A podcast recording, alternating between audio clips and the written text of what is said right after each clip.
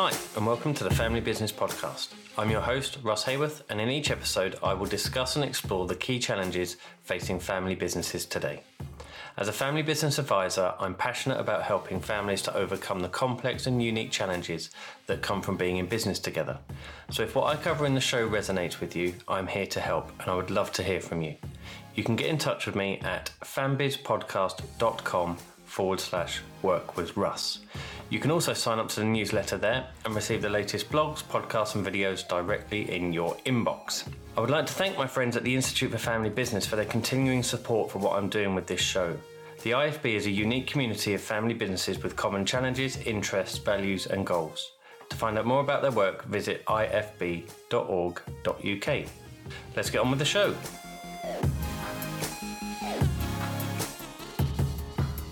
Hi everyone, I hope you're doing well. I am very excited to bring you this new series of the podcast. We are looking at the area of family wealth and, in particular, looking at some newer ideas that are floating around the space of family wealth. So, we've got um, today's show, which is an interview with Tom McCullough and Jim Grubman, who regular listeners to the show uh, will recognize both of those names. And we are talking about integrated family wealth and what that means um, for you as a family, if you're a family that's listening to this, or if you are a provider of services to family enterprises, family offices, or family businesses, what that means for you. And I think. Uh, a lot of the stuff that we talk about in the show is going to be really important uh, moving forward. So, looking forward to bringing you that. Don't forget you can sign up to receive my monthly newsletter. This is where I share articles, videos, um, podcasts, um, not just my own. This is this is a resource where I share lots of bits of valuable information to uh, those that join the mailing list. So to do that, you just head over to fambizpodcast.com on the front page there there's a box that says your first name and email address. And then importantly you have to click on the confirmation email which may find its way into your junk folder as these things can do. Um, so if you do sign up please make sure you click on the link in the email that I then send you so that uh, you can be added to the list. So, as I say, in this week's show, we're talking about integrated family wealth, and Jim and Tom mention the Ultra High Net Worth Institute, which I'm fortunate enough to be um, part of the advisory board and faculty for. And I do recommend that people check out the website, which is linked in the show notes, um, but is also www.uhnwinstitute.org. There's a load of uh, great information and resources over at that site too. So, without further ado, let me get on with the interview with Jim and Tom. Um, it does go on for over an hour, but it's an important interview. We're covering a very big topic, so uh, it's important we spent the time digging into uh, what it all means. And I hope you look. I hope you enjoy the rest of this series. Lots to look forward to, and I hope you enjoy this show as the first part of that. Well, hello everyone, and welcome to this week's episode of the Family Business Podcast. I am delighted to be joined by not one but two guests on this week's show, and long term listeners will recognize both names as friends of the show and regular participants in really meaningful conversations on various different topics. And firstly introducing Tom McCullough and also Jim Grubman, who again has been on the show uh, a couple of times. Gentlemen, before we get into the topic of today's conversation, perhaps we could start off with an introduction into who you are, uh, what you do, and how you came to be doing that. Um, my is Tom McCullough. I live in Toronto, Canada. And um, my day job is a uh, I run a um, multi-family office, so we are thinking all day, every day about the issues of integration for wealthy families. So it's been a pleasure to be part of the discussion with uh, Jim Grubman and many others um, on this topic. We Jim and I have known each other for many, many years, but we have recently come together again on the board of the Ultra High Net Worth Institute, which is a, a think tank that is um, recently formed in the last two years or so um, that is really in the business of trying to think through issues that ultra high net worth families and advisors face. So um, we've come together uh, on that topic and um, written a couple of articles and uh, have spent a lot of late night evenings uh, on Zoom. Um, yes, we have no life. We, we, we just spend the whole time on Zoom. exactly. Yeah, exactly. Fantastic. And Jim, same question. Okay, I'm Jim Grubman. Uh, I uh, am a family wealth consultant and work with family businesses uh, around North America and globally. Um, and like Tom, have been in the business for many, many years. Um, I also work as the chair of the uh, content and curriculum committee of the Ultra High Net Worth Institute, the think tank that Tom mentioned. Uh, and in that role, um, uh, I have a great time because they basically I get to do a lot of thinking and talking with wonderful senior people like Tom and many others in the field who are very experienced and have a tremendous perspective. I think that's one of the best things about the institute is it's really populated by a lot of pretty senior people who um, have been there, done that, and uh, worked with a lot of clients and know the processes that go on uh, in wealth management and family offices. And so um, I typically have worked with families directly around family dynamics, uh, governance, um, a whole variety of things. I have a background as a psychologist. And so um, one of the relevant aspects there is actually in my first career um, I worked in the healthcare field in the US and was very involved in the 1980s and 1990s with what was called primary care integration and the entrance of people who worked with behavioral health sorts of issues into healthcare itself as a domain um, and teaching physicians how to do physician patient communication, how to work collaboratively, um, so when I moved into financial services in the late 90s and in the last 20, 25 years, um, you know, this was very familiar. And so to me, working with people like Tom, who's just fantastic, uh, and many others around many of the same principles, um, I carry over a lot of that perspective from my experience in healthcare. And healthcare, in many ways, is uh, ahead of financial services. So this is what we're working on. Fantastic, and we might come back to some of the experience you had uh, in the the healthcare um, side of things as, as we progress through the show, because uh, I think it's it's fascinating looking at the the comparisons um, there. Um, the topic of today's conversation is the what, why, and how of integrated wealth management. For the benefit of our audience who might not know what that phrase, what the sort of terminology around that means, could we frame what it is we're going to be talking about in terms of what integration is, what, what it looks like, and how perhaps it's different from um, collaboration, as an example? I'm going to let Jim start with that one. Because that's the hardest question. oh, yeah. Tom's good at that. He punts. You got to watch him punt all the time. Um, well, it's funny because I do have a bit of an advantage in that because of coming out of healthcare, where these are the same questions that have been asked for decades.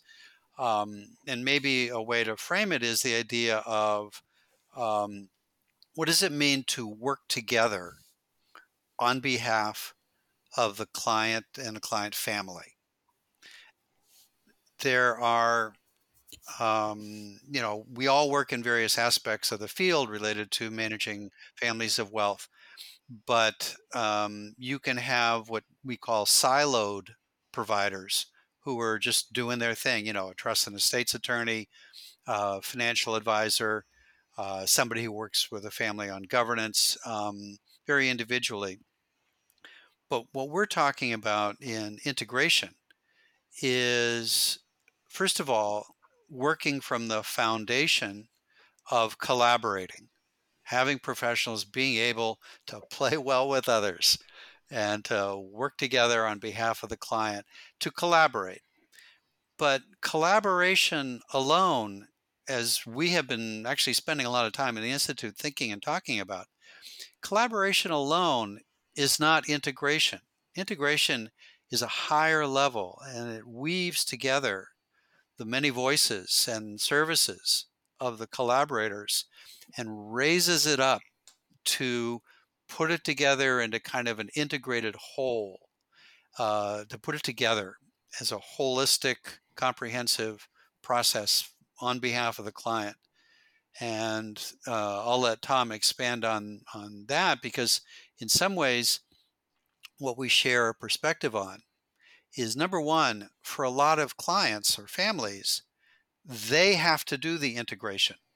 They're the quarterback and they they work with a lot of different people who are collaborating, but the client has to integrate it. Uh, the best way in the industry that firms are able to do the work is when they work with the client to bring it together with accountability and to integrate all the collaboration so it weaves together smoothly. Tom, would you agree with that? Yeah, I would. And I thought maybe I would just um, use a personal example. Um, before I started Northwood Family Office with uh, my partner, Scott Heyman, I um, spent 20 years in the investment industry. And um, the, the genesis of Northwood was a was a personal one for me because I was looking for what I would really call integration. I had, you know, an investment person, I had a lawyer, my, you know, parents, and we had a had a, an accountant, but I my father said to me, you know, we should, you know, have some kind of game plan and we should prepare for wealth transition, you know, before I die versus after. And I thought, well, that's a good idea. So he turned to me, somebody who's from the investment industry, and thought maybe I could do that.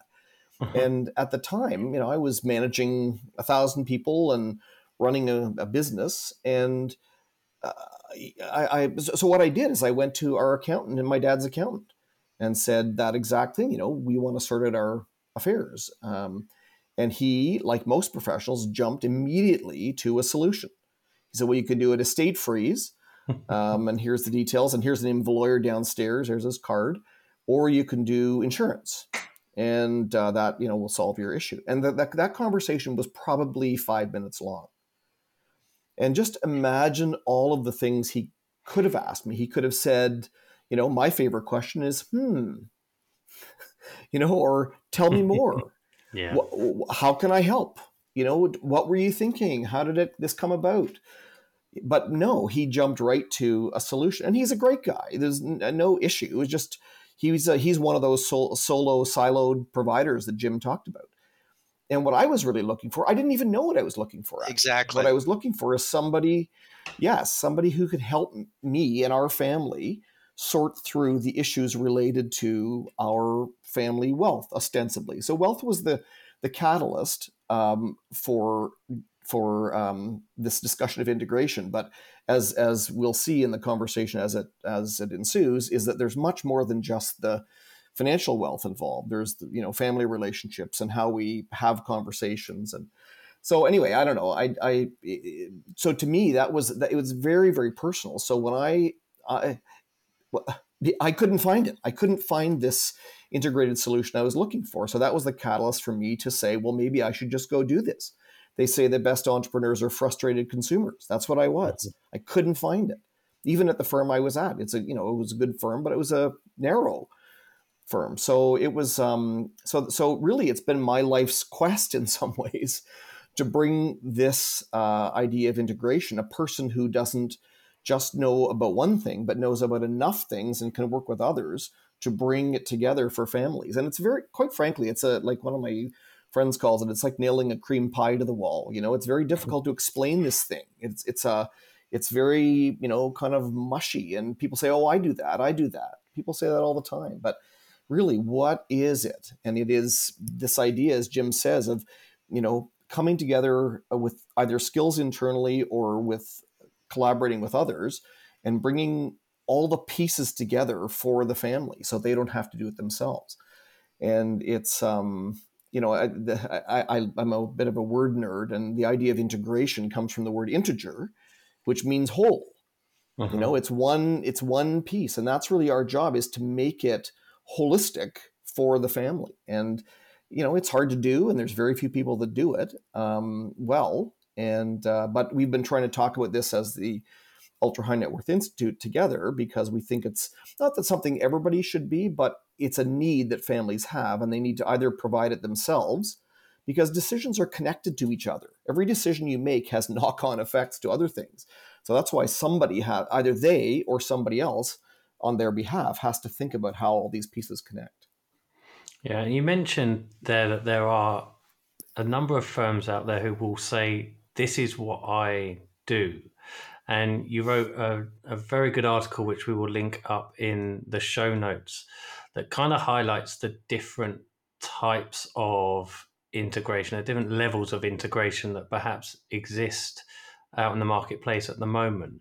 And I think it might be worth spending a bit of time focusing on what they are so that if there are people listening to this who are either experiencing the services from financial professionals or from, from their professional advisory teams, or if they work within those organizations, they can perhaps recognize where they are on the the four levels. So you mentioned they're siloed, which is kind of the the starting point. Do, do you want to expand a little bit more, Jim, on the the siloed side and, and what the other sort of levels of integration sure. are? Uh, and in a certain way, um, the levels are kind of like zero, one, two, and three. Um, because the first level, the most foundational level, is actually a level of no integration. Um, the siloed provider uh, you go to see the accountant for some things, and, and if you need insurance, he hands you a card, says, "Well, here's a really good guy or woman, and and go do that." Um, and so basically, it's a level of no integration, which, as Tom accurately mentioned, and as I said before, in a way, what it means is the client does the integration. They, they, the default is you are left to do integration on your own as a client from among the solutions that different people uh, offer you. And you know, a, a, common metaphor that is used is sort of like good integration is like having a general contractor in doing a renovation or building a house or something. And um, you know, some people have tried to save money and don't have a general contractor.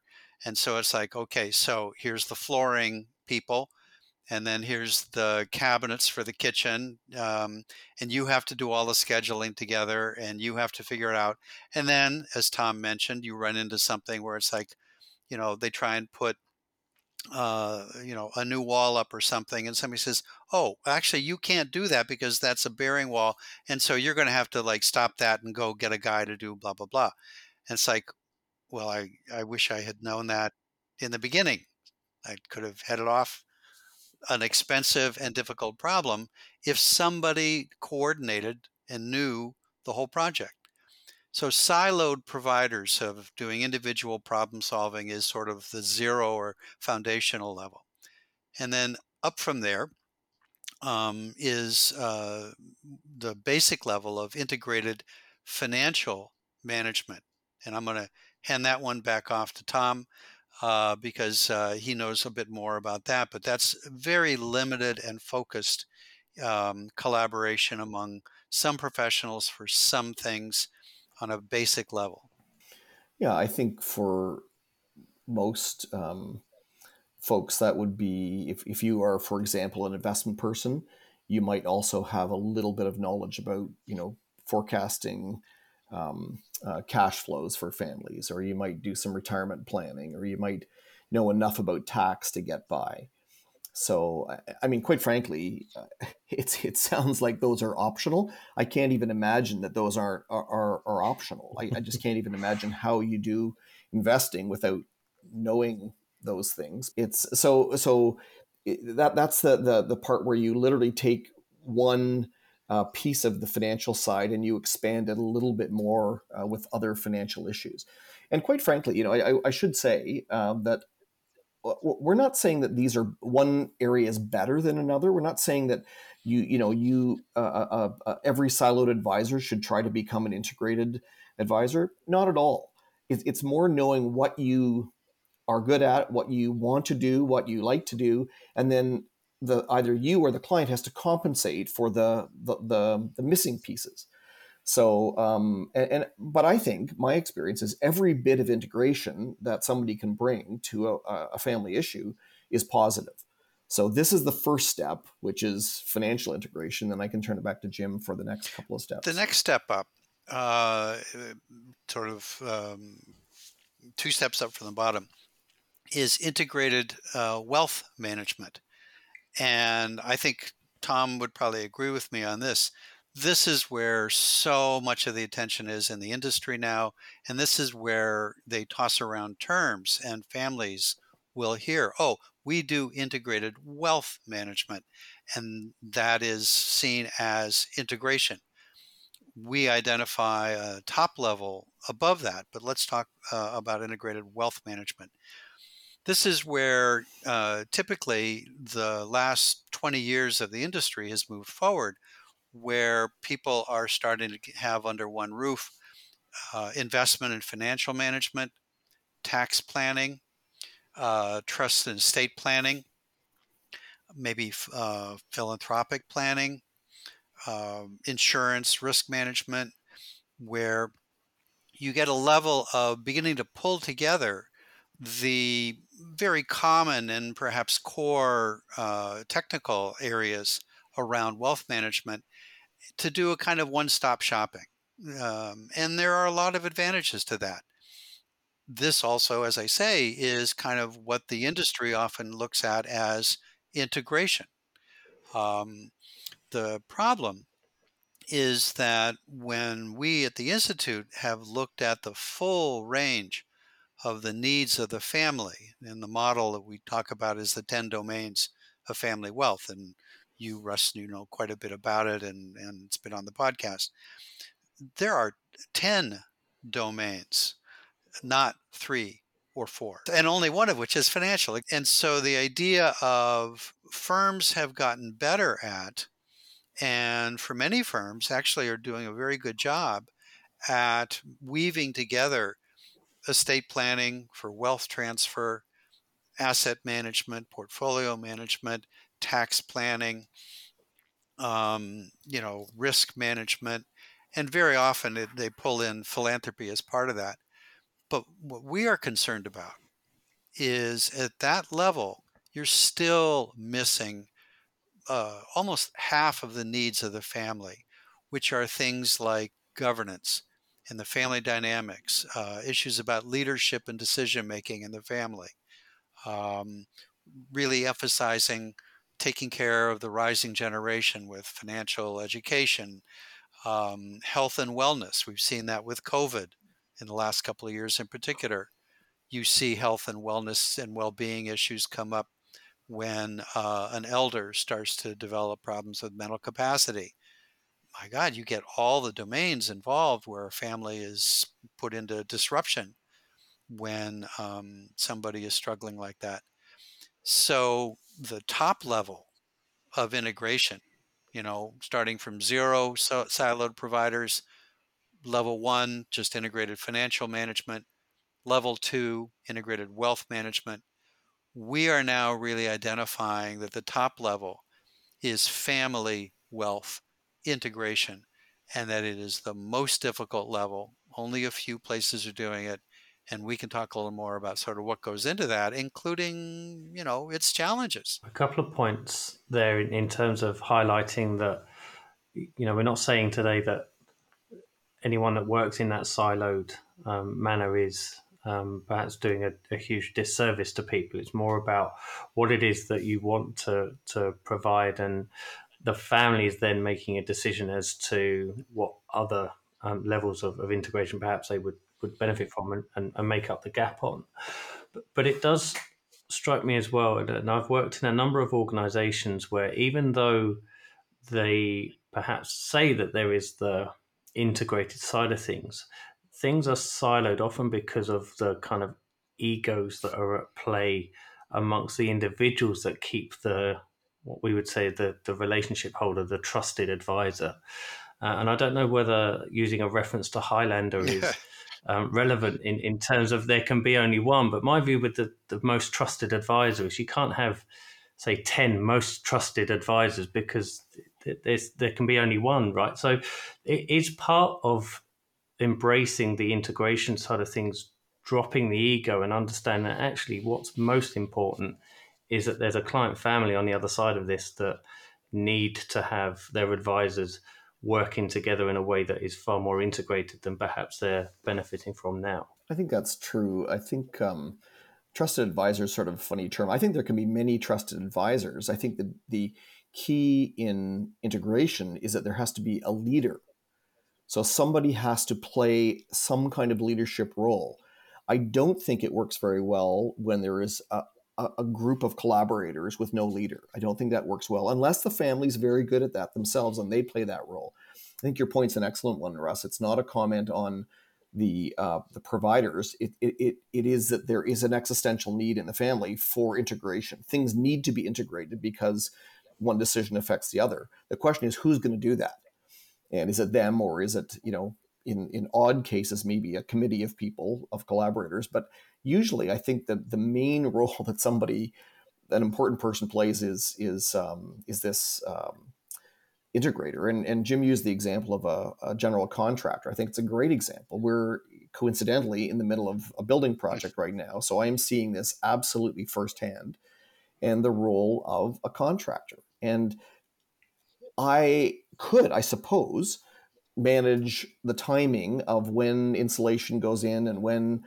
pipes go in before uh, concrete and you know timing of drywall and you know, does the electrician come before the plumber? And I could do that, I suppose, but I'm not very knowledgeable about it. And I would think, I think most families are not that knowledgeable about all the pieces that go into the management of wealth. And it's funny, you know, you think about family wealth integration, but think about, you know, think about a family um, worth $100 million, just to pick a number, and they own a business. And their business uh, makes widgets, and there's a CEO of that business who runs that business. Might be a family member, might be somebody from outside. And sitting around the table are all the people that help run that business: head of sales and marketing and manufacturing and administration, legal, and they meet together on a regular basis to plan strategy and to execute. So that family sells their business. So what's the family worth? Still $100 million, but it's now not Widget Co., it's cash. So who how will they manage that? First of all, who is the CEO of that business? The same guy or gal that ran Widget Co for 25 years? They know a lot about widgets, but maybe not a lot about all the things that are would be new to them in money. And who sits around the table? Manufacturing, sales, legal? No, they stay with the business. What you need maybe is somebody who knows something about investing or about trusts or about family dynamics and relationships. And do those people ever meet like the management team did? Often they never meet. They're, they're, the family deals with them individually. And so I think the, the, the, you know, your point about egos and how family, how uh, advisors connect, that's certainly one of the pieces. And that's one of the, as we talk about the difficulties of this, that's certainly one of them. But the other often, I think, is the lack of a leader Mm-hmm. And you know, a family office often plays that role, but it could be somebody else. It could be some other integrated advisor, or it could be somebody in the family that has skills, and they say, you know, why don't you take this on? But somebody needs to play that general contractor role. I'm mi- mixing all my metaphors here, but CEO or general contractor, you know, there's a job. It's one person. They're not an expert in everything, but they're an expert in the things that uh, um, in in literally in integration and bringing all these pieces together to produce a final product, which you know really for a family is a is a great life and eating all the goals. It's it's funny, Tom, because if, if I may add to that, you actually are referring to something that we talk a lot about uh, in the evolution of what's happened, not just on the advisory side in the last 10, 20 years, but on the family side, which is, to Russ, to your point, you know, it was actually a step forward in the industry to identify, quote unquote, the trusted advisor.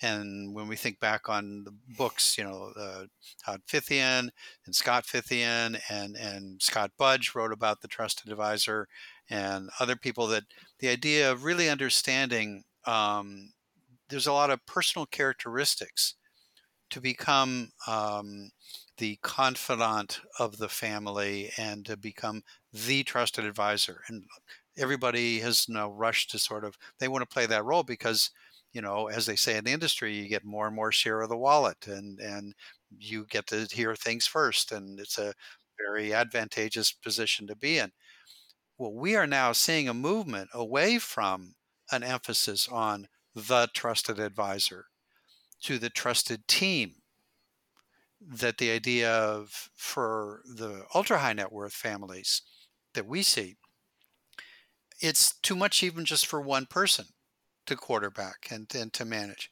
And so uh, actually the egos can come up with everybody around the table fighting over being, no, I'm the trusted advisor. No, you, I'm the trusted advisor.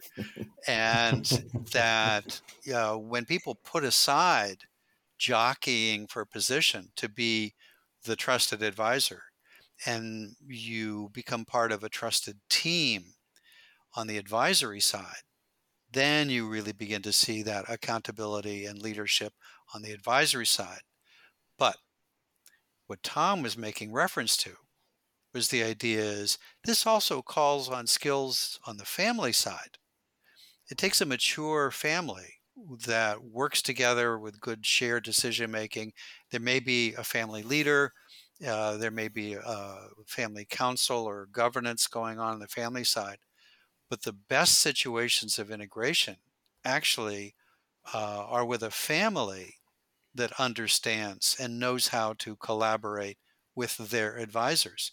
Not all families can do that. Very true. And the the point you made about the advisory team becoming a trusted team, I think as well, layering on, on top of that around them being trusting as well, oh, in terms of the role that other advisors can play in that relationship. Because again, sometimes I've, I've, I've seen it um, previously in, in uh, the, the organizations I've worked uh, with, shall we say, um, where there's there's the lack of trust of no one else can do this other than me because no one's going to look after this family or this client as well as I am. And and part of of creating this that the integration around here is is trusting that there are people out there who can do it. And again, is that perhaps one of the difficulties is is finding the right people to to share this the mindset of really absolutely of, of how effective integration that, that, can work. And, and this goes to something that we've talked about, uh, which is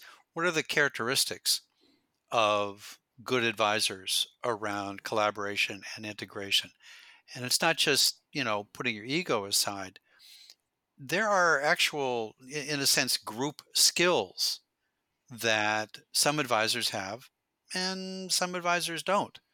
Um, not just, for example, let's say you have a multifamily office like Tom's uh, MFO.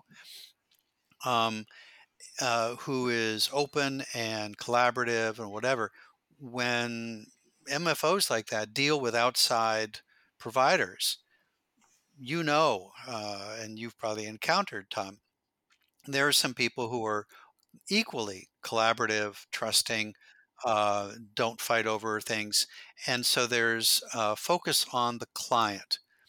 Um, but also, you know, sometimes an advisory team encounters providers on the outside um, where you know that person comes in and they want to they have sharp elbows and they want to take over uh, a piece of it and they they want to get this business for the future and they see this client opportunity as a way to get involved and you know they don't collaborate very well um, because of mistrust or uh, uh, you know their own personal issues. So finding those uh, advisors who really can put their needs second for the benefit of the client, and ironically, in doing so, gain more business and are well known with uh, advisory teams as somebody that you can work easily with and and it's not a rough process you know i i i really agree with that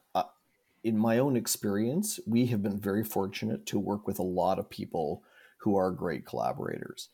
The, the you were talking Russ about, you know, is it hard to find people? I think where the gap is, and maybe this is, you know, well, this is a personal point of view, but the the gap I think is in that leadership role, because the role of a leader is is extremely different. You have to actually. There's I'm going to quote from a, a great article um, from the Journal of Wealth Management back in the olden days, 2005, and it's called "The Integration in Integrated Wealth Management: How Does It Work in Practice?" It's Tom, Tom, piece, by the way, you know that's like 17 years ago. I know. That's unbelievable. But this guy, these these guys were very prescient yes. in their thought process. But he was to, he's what they're talking about is uh, Miles Paget and Louisa Wright Sellers are the authors, but they're talking about you know uh, w- what are the characteristics of a successful integrated advisor. And you know, it's things like a drive to solve problems, natural curiosity, a broad range of interests, listening and empathy skills, a strong sense of self. So you can say to the client, "No, I don't think that's right." On top of that though you know they probably also have to have organization skills and detail oriented and you know ability to meet deadlines and ability to work with others and make progress ability to lead. They have to know something about tax something about investments something about humanity something about uh, empathy something about governance. Like it's not there's not very many people who have those skills. And I don't mean you have to be an expert in anything, the, the, the, in everything rather. The the general contractor who's leading our project, you know, knows less about uh, electrical than the electrician does, but he has to know, and he or she has to know enough and have these leadership and and management skills to move things forward. And I think that is one of the reasons why we don't have much integrated management because there are not many people who have those skills. It's hard to get them, it's hard to get the experience. People tend to gravitate to a particular silo that they're interested in, interested in, whether it's investments or family dynamics. And, and this role of this true integrated advisory leader has not been around very long. I think it will come, like most professions, but it's it's been slow to come and i think it's um so i think that's and, and then what happens is we have all these people say oh i'm an integrated wealth manager and to jim's point you know uh, you know those of us who have been in this field for a very long time you know are have that jaundiced view maybe. that perhaps that's not yeah. what we're talking about and and maybe i'll just just use another little analogy that we've been talking about in the institute is this idea of bricks and mortar and not in the context of you know uh, a store versus the internet but rather the difference between a brick and mortar and a, a brick in, in our world i think is things like you know the tax plan the investment portfolio the you know um, uh, the will. These these are bricks that get that that are part of the building of the home of the family the the, the you know proverbial home. But what's often missing is is the mortar, and the mortar is all those pieces, you know, that that that connect the dots. It's it's the ability to connect one brick to another. But what does it take? And some of that is, you know, what these guys put in their their article. It's it's skills, but it's also the ability, you know, you know what a commercial transaction involves. You know, you've had experience reading 300 wills, so you know what comes out of those things. You, so it's not the expertise of the, the, that that makes the brick possible, but it's how do you connect all those dots, and it's glue exactly. And I think that really is the answer. My answer to your question of why is this, you know, is it difficult to find people to fit into the team? And it's it's both sides. It's the collaboration side, but it's also the the leadership and, and skills side. But it's funny because I think it, we need to then start talking about a real challenge, uh, which is finding people who can do this. That one of the issues in the industry, and we're looking actively at now, is you know, there's a lot of people who know a lot about every brick. There's not so many people who can tie it all together, who are good managers. And, mm. and in mm. many ways, what Tom was talking about was the idea of emotional intelligence and and perspective and maturity and calmness the personal characteristics and you know how to listen rather than talk with a family how to ask open-ended questions um, these really important skills.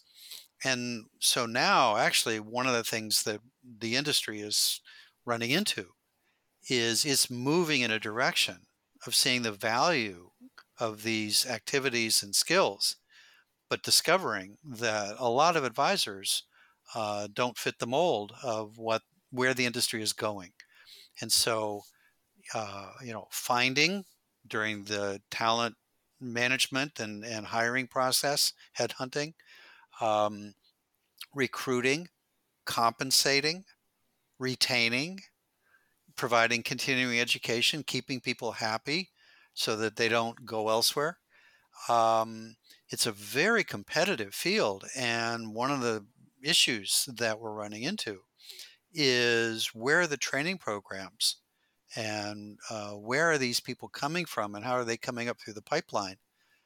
But those advisors who are able to, as I said, play well with others uh, and how to understand the cohesion that's involved, big picture, um, they are becoming incredibly valuable. And therefore, you know, they can go anywhere. Oh, I, I just want to say I'm doing my bit, Jim. I've been teaching a course at the Yes. University of Toronto for 13 years called um, The Management of Family Wealth, which really is teaching about this Yes. integrated advisor. Having said that, most MBA students want to be investment bankers and, and uh, strategy consultants. So it's the odd one that even wants to be in the fa- family wealth field. But it's uh, but at least you know, uh, you know, and there's more of that happening um, out there. I think that's going to be very positive, but it's still a teeny tiny number. And I think brick brick um, makers often, because it's understood what a brick is, often get paid more than mortar makers because Uh-huh. they it's not a thing yet. It hasn't been. Jim says it's being recognized. It's beginning to be recognized, but it's a it's a, just a different job, you know. And I think I think that's what part of the role of the institute is to help families realize what it is that they need, um, where to find it, how to train more people in that in areas that are going to be helpful to families. Yeah, and I think that um, is a, a very relevant point as well in, in helping families understand what is available. If we go back to the example you used of the family that sold their business and, and had $100 million as a result, uh, Jim, you and I spoke about uh, the homunculus of um, wealth in, in one of our previous episodes, where the focus tends to be on the money because that's you know that's it's tangible, it's something that, that's there and and needs dealing with. I guess the same can be said from a family's perspective: is if there is financial wealth to manage, the natural inclination is to go to somebody who can manage that wealth, and I guess it's then relying on the fact that whoever they go to is aware that there is far more to this than just the transactional nature of managing the, the funds. And Tom, to your point earlier on in the show, where you said that you turned up to the accountant's office and said, "We need a plan," and within five minutes there was a, a solution on the table. It, it's a it's a two way relationship in terms of families going, "This is what we're looking for. We've told this is, is out there," and advisors and and uh, institutions going, "We recognise that this is something that has." Huge benefits to families too, right? It's a two way street. It's true, and I think the the dilemma for institutions uh, is that it's expensive to offer. If, if you can get somebody to buy into your off the shelf product that you already have, uh, and do it without you know the messiness of actually having a conversation with the person, it's probably a way more um, higher margin business. But you know, an integrated advisor role where you take you know three hours of of uh, client discovery you know, to and talk about all sorts of things, asking people questions about the important issues in their lives, and you know, that's a much slower, clunkier, you know, you, you might argue less profitable business because it's you know lower margin. There's more time spent. Ultimately, uh, number one, I'm 100% certain it's better for clients. And number two is I think it's probably as high margin over the long term because you know people like that tend to keep their clients forever. And i think you know if i can use a, a canadian example it's you know wayne gretzky uh, famous hockey player skates to where the puck is going to be not where the puck is. Mhm. and i think that you know that i think that we, i mean we started our firm 19 years ago with that vision in mind. And i think i think it is happening. I think it, people are you know we're the fact that we're doing a a conversation on integrated management, and a lot of people, um, when our article was posted, were very interested in the topic. I think yeah. it's coming. You know, it's like anything; it, it it takes time, and you know, let's be on the encouraging side of it. But it's uh, you know, it, it it's it's heading in, you know, inching in a positive uh, direction. It's it's funny because here we can go back and take a page from healthcare again. Um, this was a real issue in the 80s and 90s in healthcare because people were saying, you know, it, it uh, why do it? It costs more. It's difficult. You got to pick up the phone, talk to people, not just do your job. And one of the things that was um, persuasive and convincing, and actually began to be uh, shown through research, was a term that was called that is called medical cost offset where uh, they discovered that there was tremendous inefficiencies in siloed healthcare. Uh, repetition of things, repeating tests, people not knowing something had already been done, asking the same questions again and again, um, the the lack of integration and not being able to move an issue forward. And they discovered that actually, when uh, integrated care was delivered, medical costs went down in ways that they did not expect. So investing um, the time to have a variety of people in a team, a multidisciplinary team, which again does have its costs. It's not easy, various things. When you, uh, as a system, devote resources to doing that, what you see is an offset in the uh, inefficiencies and the benefits that occur where things simply go much better. And that was unanticipated, and, and it's been a big driver of, you know, the Mayo Clinic seeing that change and other sort of places. And I think that for financial services and wealth management now, that's some of what we need, that, that we need to really identify. Um, what are the costs of a lack of integrated care? What are some of the, the not just the stories, but um, you know the fact that actually clients wind up paying more uh, because of the lack of integration and i think we need to be able to make a persuasive case to demonstrate the value of good integration for families that um, understand it and families that have experienced it uh, you don't need to persuade them but for a lot of families they need to hear. It's like, well, you know, what what is the real advantage for it?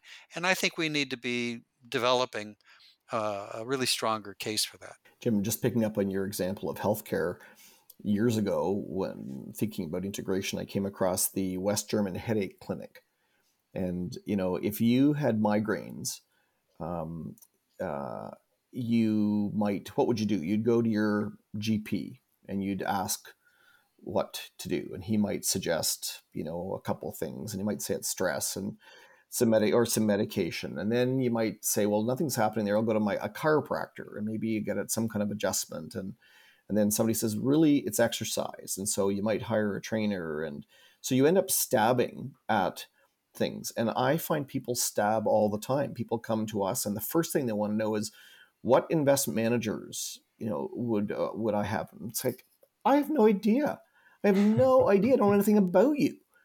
I can't even answer that. Can't even come close to answering that question. But that's what they're trained to ask. You can't blame the poor client because that's what the industry and the media and have trained them for years. But the and as you say, the, you know, when there's a lot of wealth, the first problem they have is what am I going to do with this money? So it's completely understandable. But imagine instead of stabbing, if you've been suffering migraines for years and you go to the at the uh, West German headache uh, the German headache clinic in Essen, Germany, and you go in there, what's the intake process like at a place that knows all about what headaches, which is your problem? So they and they probably have all Very those people on staff, right? But the but the intake process and the questions they ask you are not going to be, oh, you know, try this, try that.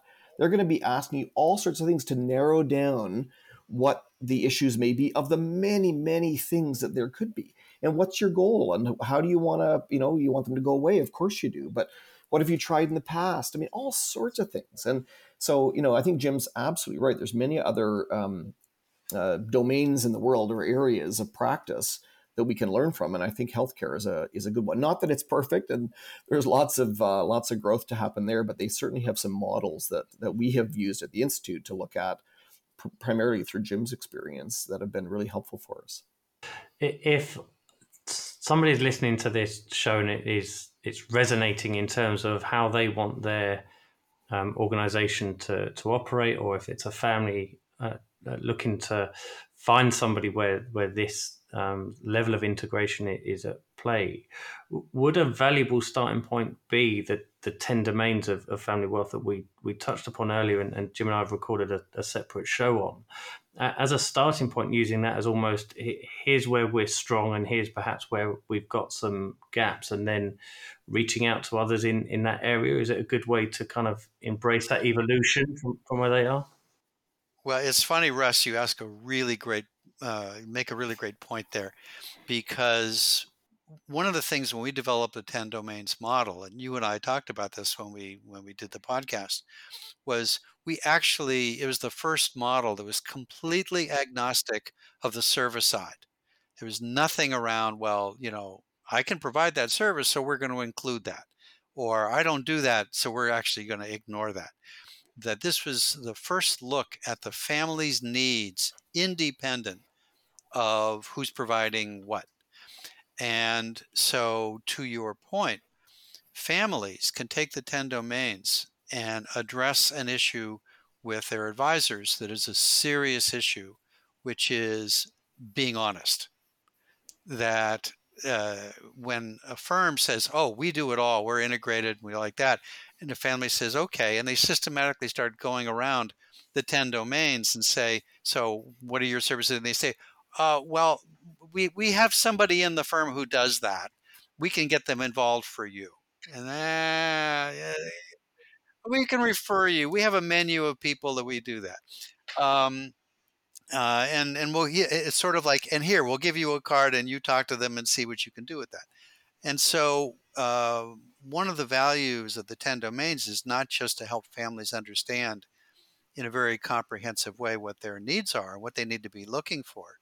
It's also a great uh, cheat sheet to work from when they sit down with some advisors who say oh we do integrated uh, wealth management. It's okay well let's look at what you know tell us what you really do. And uh, this is what families asked for in the very beginning that the institute was founded from which is they need some help in cutting through the confusion and the lack of transparency and sometimes the dishonesty in the industry to be able to really understand what they're getting and to ask good questions about it. So the 10 domains uh, are a good guide for families to start with. Let me maybe mention an, a, a, sort of a related tool. Um, so I have uh, been working on um, another book. It's called. It's part of the Wealth of Wisdom series. Some some of your listeners may know of that. And uh, this one is called Wealth of Wisdom: Top Practices of uh, for Wealthy Families and Their Advisors. So the first the first book really was about the top 50 questions wealthy families ask and this one is about what are practices that people can use. And the way the book is structured is, is we don't write all the answers to the questions ourselves or all the top practices. We go to the experts in the world on a particular topic, like Jim Grubman, who's been a significant contributor to both of the books, and ask, you know, bring many voices in and becomes literally a wealth of wisdom.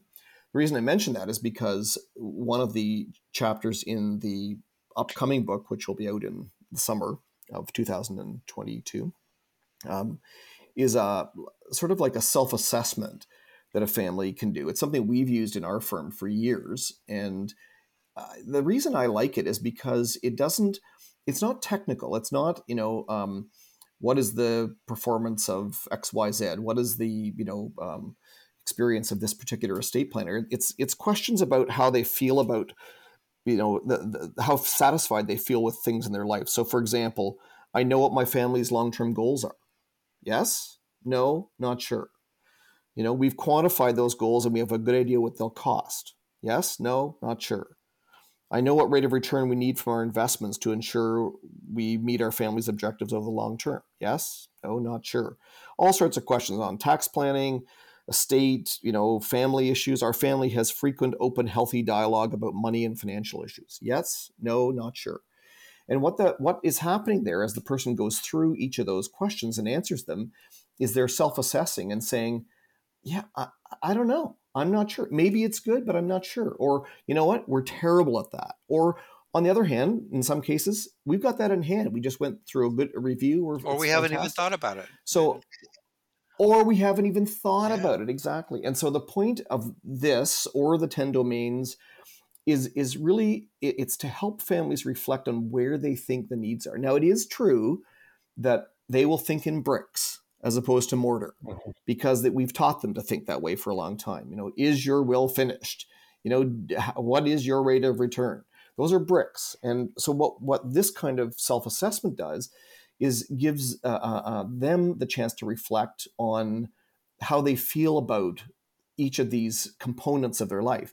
And then our suggestion is that they not just one family member does it, but maybe other family members. So maybe dad feels like this is all in hand, and mom goes, I don't know, I'm not sure about that.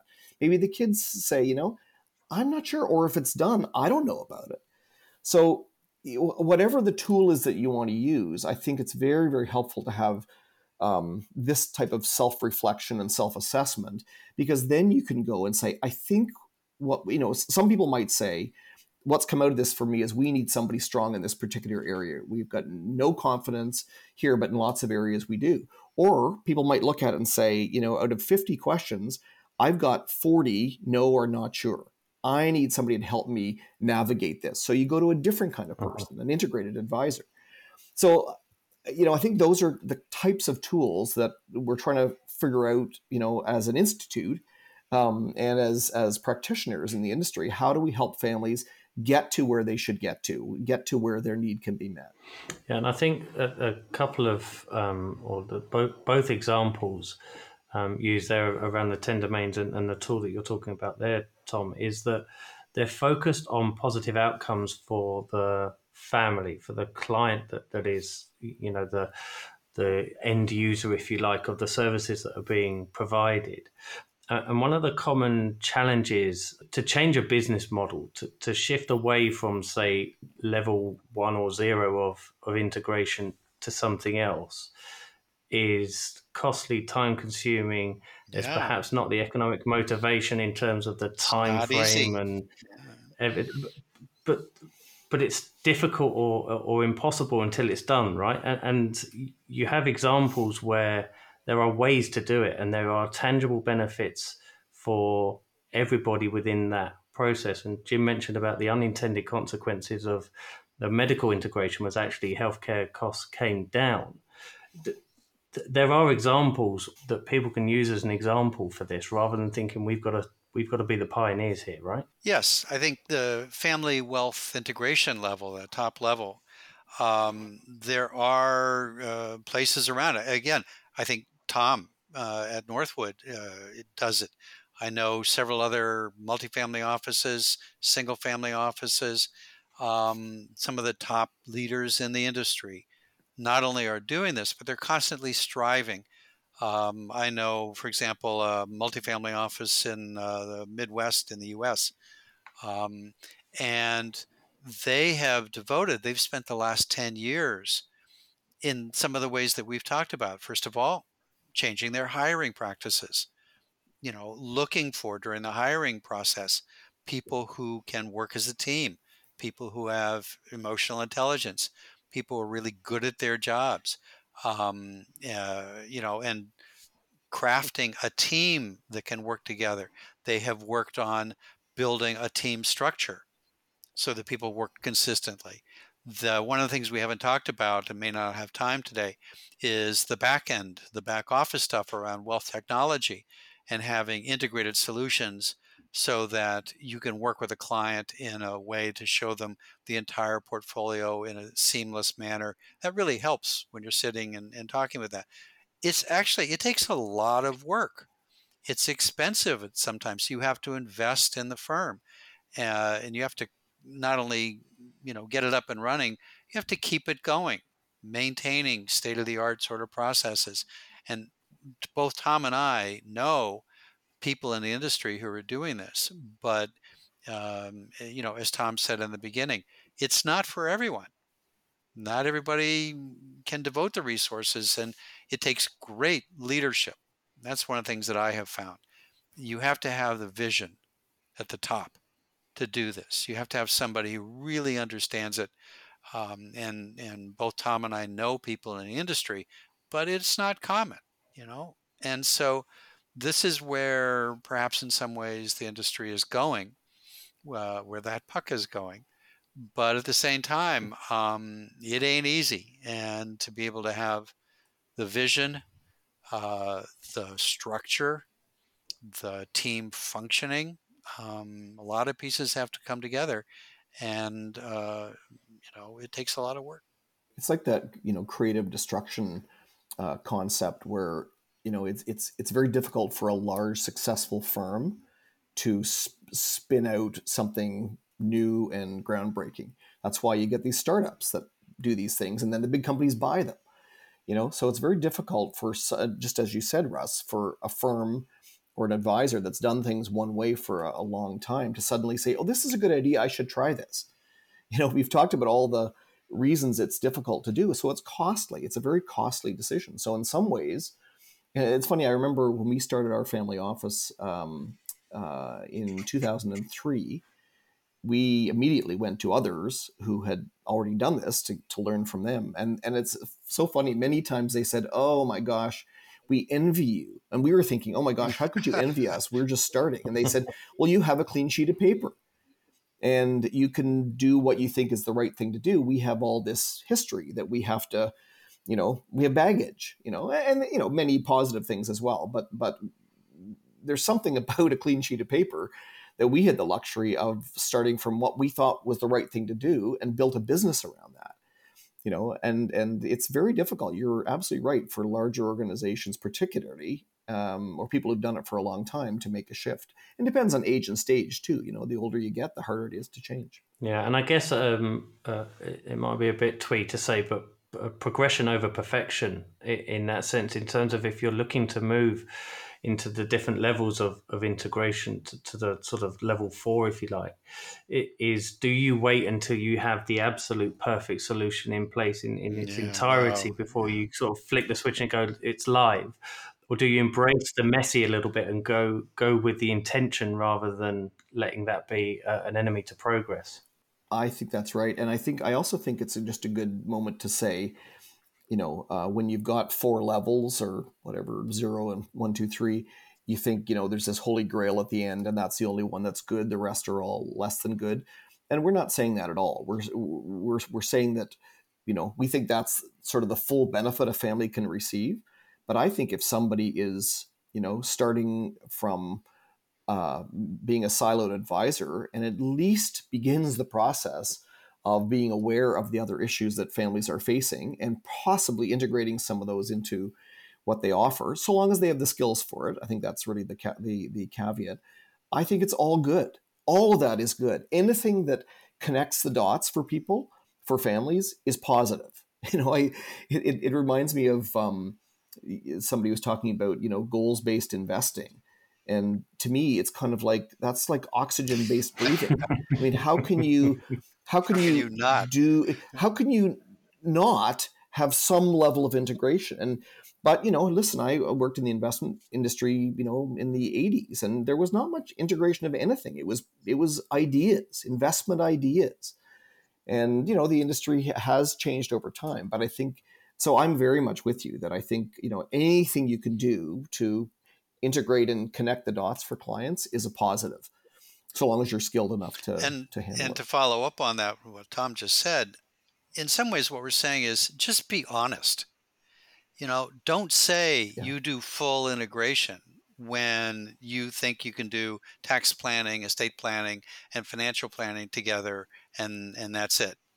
Um, families are looking for you know just be honest with us and tell us what really is going on and it's this that, that, Jim, that's like I like all kinds of music. Everything. Yeah, that's right.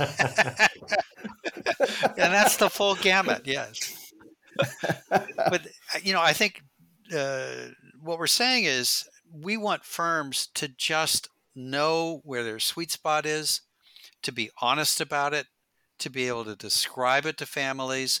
Because actually, on the family side, a lot of families are perfectly happy with you know integrated financial management or maybe some integrated wealth management they may not really want or see the need for the full family wealth integration or again perhaps want to pay for it or go through the process. So you know a, a family that's at a level two in integration needs a level two firm and that's a good fit. That's going to be a productive happy happy fit so uh, we're just trying to help the industry understand kind of what the landscape is and help families know how to find what is going to fit them the best for the long run. And it also doesn't mean, Jim, that a level four firm only does level four things. There are oh, families yeah. who want, you know, level three integration, the integration of their wealth and, and that's it. The family stuff. They, I, I mean, again, I don't even know how you can do it without taking the family stuff into account, but but you know, it's not it's not none of these are either or. They all overlap. They all bleed into one another. Yeah. Which is part of the problem. Part of the issue is it is a little bit confusing, and I think the industry is in its um is in you know the early stages, and that's really why the Ultra High Net Worth Institute was formed, was to help think these things through in a in a sort of um, unbiased collegial kind of way that that will be helpful to families at the end of the day. Yeah, fantastic. And I'm conscious of time, but also conscious of the uh, importance of, of the topic. Is there anything else um, either of you wanted to to cover off on uh, today's show that perhaps we haven't got to yet? Well, the only thing I'll also add is is that, like most things, and certainly in a lot of professional areas, you know, we're we're constantly learning. If we come back on again in a year's time, or six months' time, even, I'm sure there will be some things that we will have learned and said, you know, we were thinking it was heading this direction, but we've had this aha from four people we talked to that you know this is a different way to think about it and that's already happened in the last couple of oh, years yes. hasn't it jim you know even just the idea of these various levels you know we we sort of jim and i were chatting one evening since we only talk on zoom about integration um, that you know uh, this it's it's not like everybody has to become an integrated advisor. If you have these structures, sometimes people think, "Oh, that's the only way that I can ever do something right or good or be happy." But it's it's not true. You know, that was yeah. something we learned along the way, and I think that will be very very true. It's very iterative. Yeah, reaching for something that you really cannot do or don't have the vision for uh, is worse than knowing your sweet spot, knowing what you can do, understanding and and uh, fulfilling how you want to deliver services the best way for families. Which actually, I think, to your uh, issue, the the point, Russ, which is one of the things we're really actively looking at now. Remember, we were talking about that medical cost offset and the advantages. We're trying to collect examples of good integration. Um, we're collecting it within the institute. Uh, we're going to be doing that with members. And so, if people are listening to the podcast, and if you have experienced um, a situation where you got really good integrated service and it made a difference in the family, um, uh, please, you can contact Tom or me at the Institute. Steve Prostano uh, heads the Institute. Let us know because the more that we collect examples, um, you know, uh, Tom, maybe what we're trying to shoot for here is have integration be more like pornography, where you know it when you see it. I think that that maybe yeah maybe we should not go there with that. yeah, I think we yeah, we're gonna have to mean. edit that part point. out there, Russ. Uh, but in some ways, it's sort of like um, yeah, people know examples of good integrated service when they experience it, and they know maybe it saved them money. That's great. Maybe it just simply made it better for the family maybe it's provided a solution that no one else would have thought of unless you had an integrated team. Um, the the people who are listening to this, if you've had experience, let us know because I think you can then contribute to moving this field forward and for the benefit of other families. Yeah, and I will put links in the show notes that um, signpost people to how they can can get in touch. And I guess if people want to find out more, the best place for that is via the Ultra High Net Worth Institute. Yes, uh, you can uh, email to the institute at info at uhnwinstitute.org, or you can email me uh, or Tom. Um, and uh, we will we'll take it in and and we will add it to what we are working on. We really want to hear from families and from firms. Um, maybe you had uh, a particular uh, difficulty in implementing integration, which was solved in a certain way. You know, this is something we all need to learn from collectively and move things forward. Fantastic. Um, Tom, Jim, thank you very much for your time um, and for everything that you're um, both doing with the, with the institute and, and moving the field forward in, in the way that you are. Um, I'm very appreciative of, uh, of you coming on the show and, and telling our audience about it today. Well, thank you for having us. Thanks, Russ. Really enjoyed it. Thanks for listening. I really do appreciate it. If you found the show helpful, please consider leaving a review on iTunes and remember to subscribe to our newsletter. If what I've covered in the show resonates with what you are facing in your own family business, I can help. I provide consultancy support to family businesses of all sizes, so please get in touch if you'd like to know more. Head over to fambizpodcast.com forward slash work with Russ. Until next time, take care.